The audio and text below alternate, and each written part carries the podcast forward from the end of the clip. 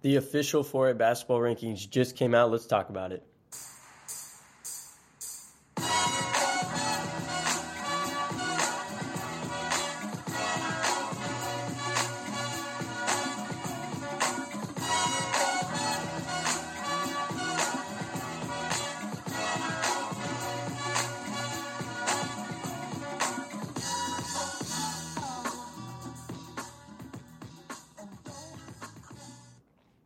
Hello, everybody. Hope you guys are doing great. Big Monday of news ahead. We've got some stuff to talk about. The big one, of course, being the official 4A basketball rankings just came out. So, without th- further ado, let's talk about. It should be a pretty quick episode. First, um, off, I want to say I feel like these are pretty credible rankings. These are um, different from mine, but definitely I can agree with every, every, team they put in and where they're at in the rankings. So, hats off to the IHSA and picking that uh, quality committee. I believe Jeff Johnson and others are part of it. So, that being said, let's talk about the actual teams, their rankings, and how and what they respect, and what we can now tell about the future with these rankings. so, first off, they've got Waukee Northwest number one pretty consensus. It's officially unanimous that they are the number one team in the state, unless the AP poll does something funny later today. But um, I like um, having them at one. Obviously, they've got the best win in the state with that win over Waukee.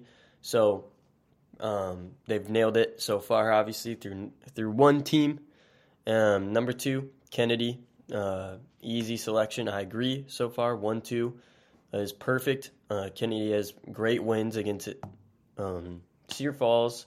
They've beat Hoover by like 30. Um, they beat Cedar Rapids Jefferson by almost damn near 100. So they definitely deserve that number two spot. They have a chance to go undefeated the entire way. Three, Waukee. Um, so far, one, two, three, I agree. Perfectly fine with all these. Waukee. Um, the toughest loss. You could say the best loss, I guess, which is kind of a bad saying. But um, with that loss against Waukee Northwest, they slide down to three. Um, I feel like there's a chance if they beat Centennial by like 20, uh, like they were on pace to doing on Friday, that they get the number two spot, but uh, they don't get the benefit of the doubt and they move down to three. They definitely, I believe, were number one to start the season uh, at least for all the guys that made this pool. Um, number four, we've got Centennial. Uh, strength of schedule um, wise, they have a pretty okay schedule. They've played two top five teams according to this pool, um, Valley and Waukee, and they've come away with a win in one of them. So they got credit for that. I can tell they're not really um, bashing them for losing into Waukee on the road, and I like that. Um, I think they deserve this fourth spot. It's clear that these are resume based, and I'm liking that so far. Five, Valley. This might shock some people. I have them at seven, um, mainly because of their inability to dominate teams so far. They've only dominated, I believe, Dowling and Urbandale, um, and I can't give them that much credit for those two wins. But I like them at five because they're projecting a little bit, and I can agree with that. And they're also favoring strength of schedule a lot, I can tell which I agree with, obviously, because I do that a lot in my pool. Six, they've got Indianola. I've got them at four, I believe. So our four through six is a little different. I can actually agree with Indianola being in that sixth spot. Uh, strength of schedule can be a thing. They barely beat Ankeny, which is a team that got kind of ran through against Sioux City East. So I would say you can slide Indianola back based on those strength of schedule concerns close wins against teams that we maybe initially thought were going to be okay, and now they're not that great. So I can see the bashing on Indianola's resume. We'll have to see. They're a team that's kind of scary every every night. I'm kind of looking at how they do. Number seven, we've got Sioux City East. Like their ranking, I think they'll float around that area. I'm happy they didn't overrank them. Um, clear strength of schedule is a big player in these uh, rankings. Eight, Dubuque Senior. I like where they're at too, undefeated, but bad strength of schedule. But they uh, have dominated every team they've played, so you can't ask much more of, of the Rams. Number nine, they've got Cedar Falls, two extremely tough losses. They're two and two on the year with wins against the Waterloo schools, and then two losses against uh, 3A number one Xavier and 4A number two uh, Cedar Rapids Kennedy. So uh, I like that ranking for them. It's clear that they think Cedar Falls, with their strength of schedule, is going to start evening out that record and that resume. Number 10, Iowa City West. I like this spot for them. They're number nine, I think, or number eight. I think they're number nine on my poll. Um, I like this spot for them. They dominated Linn-Mar. They should get credit for that. But um, that loss of Wahlert Catholic definitely negates any higher ranking for them than 10 or 9. So that's the top 10, the first official rankings of the top 10.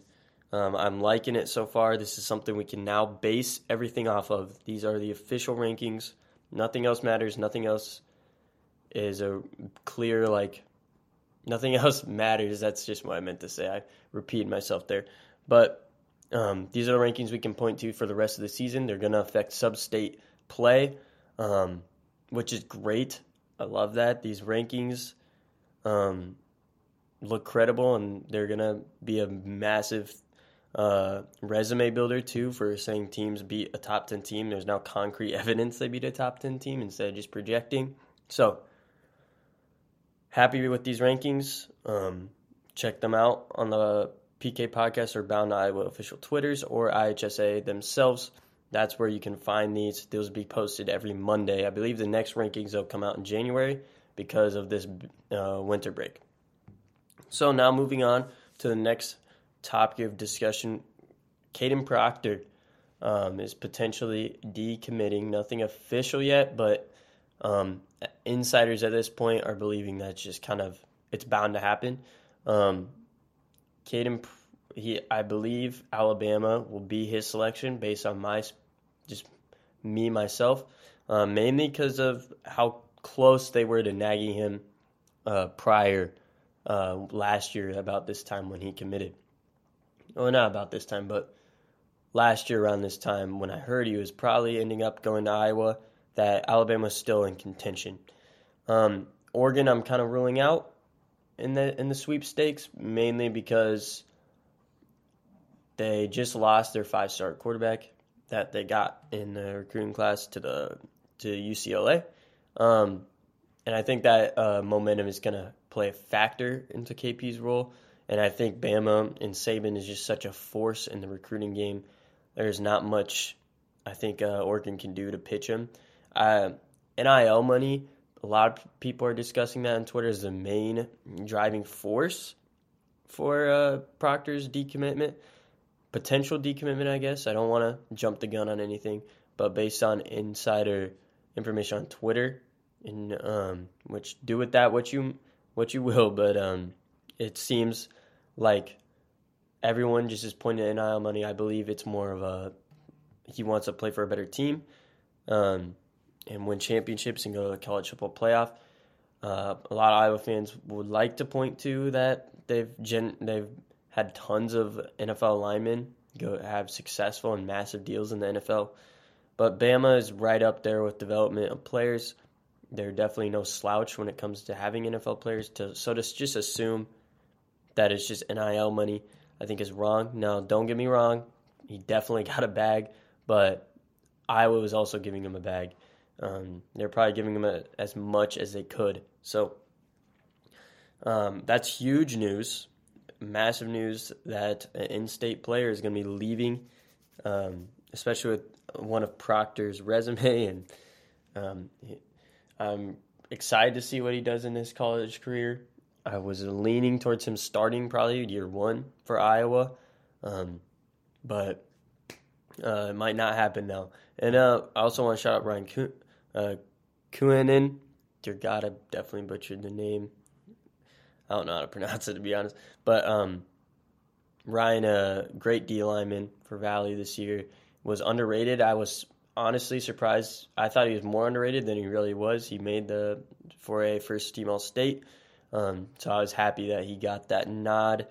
Great player. Um, happy for him to go to Iowa. It's a PWO. He was initially committed to Northern Illinois on a scholarship, so nice get for the Hawkeyes. Um, after receiving a gut punch uh, last this last like couple of nights. Um, So, with that being said, we're just nearing around 10 minutes.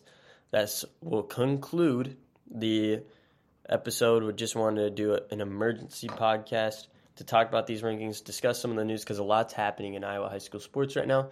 Um, lots of news to talk about. So, uh, next episode we'll do on Wednesday, I believe, to react to the first portion of the basketball season. Thank you for tuning in, everyone. Have a great day and God bless.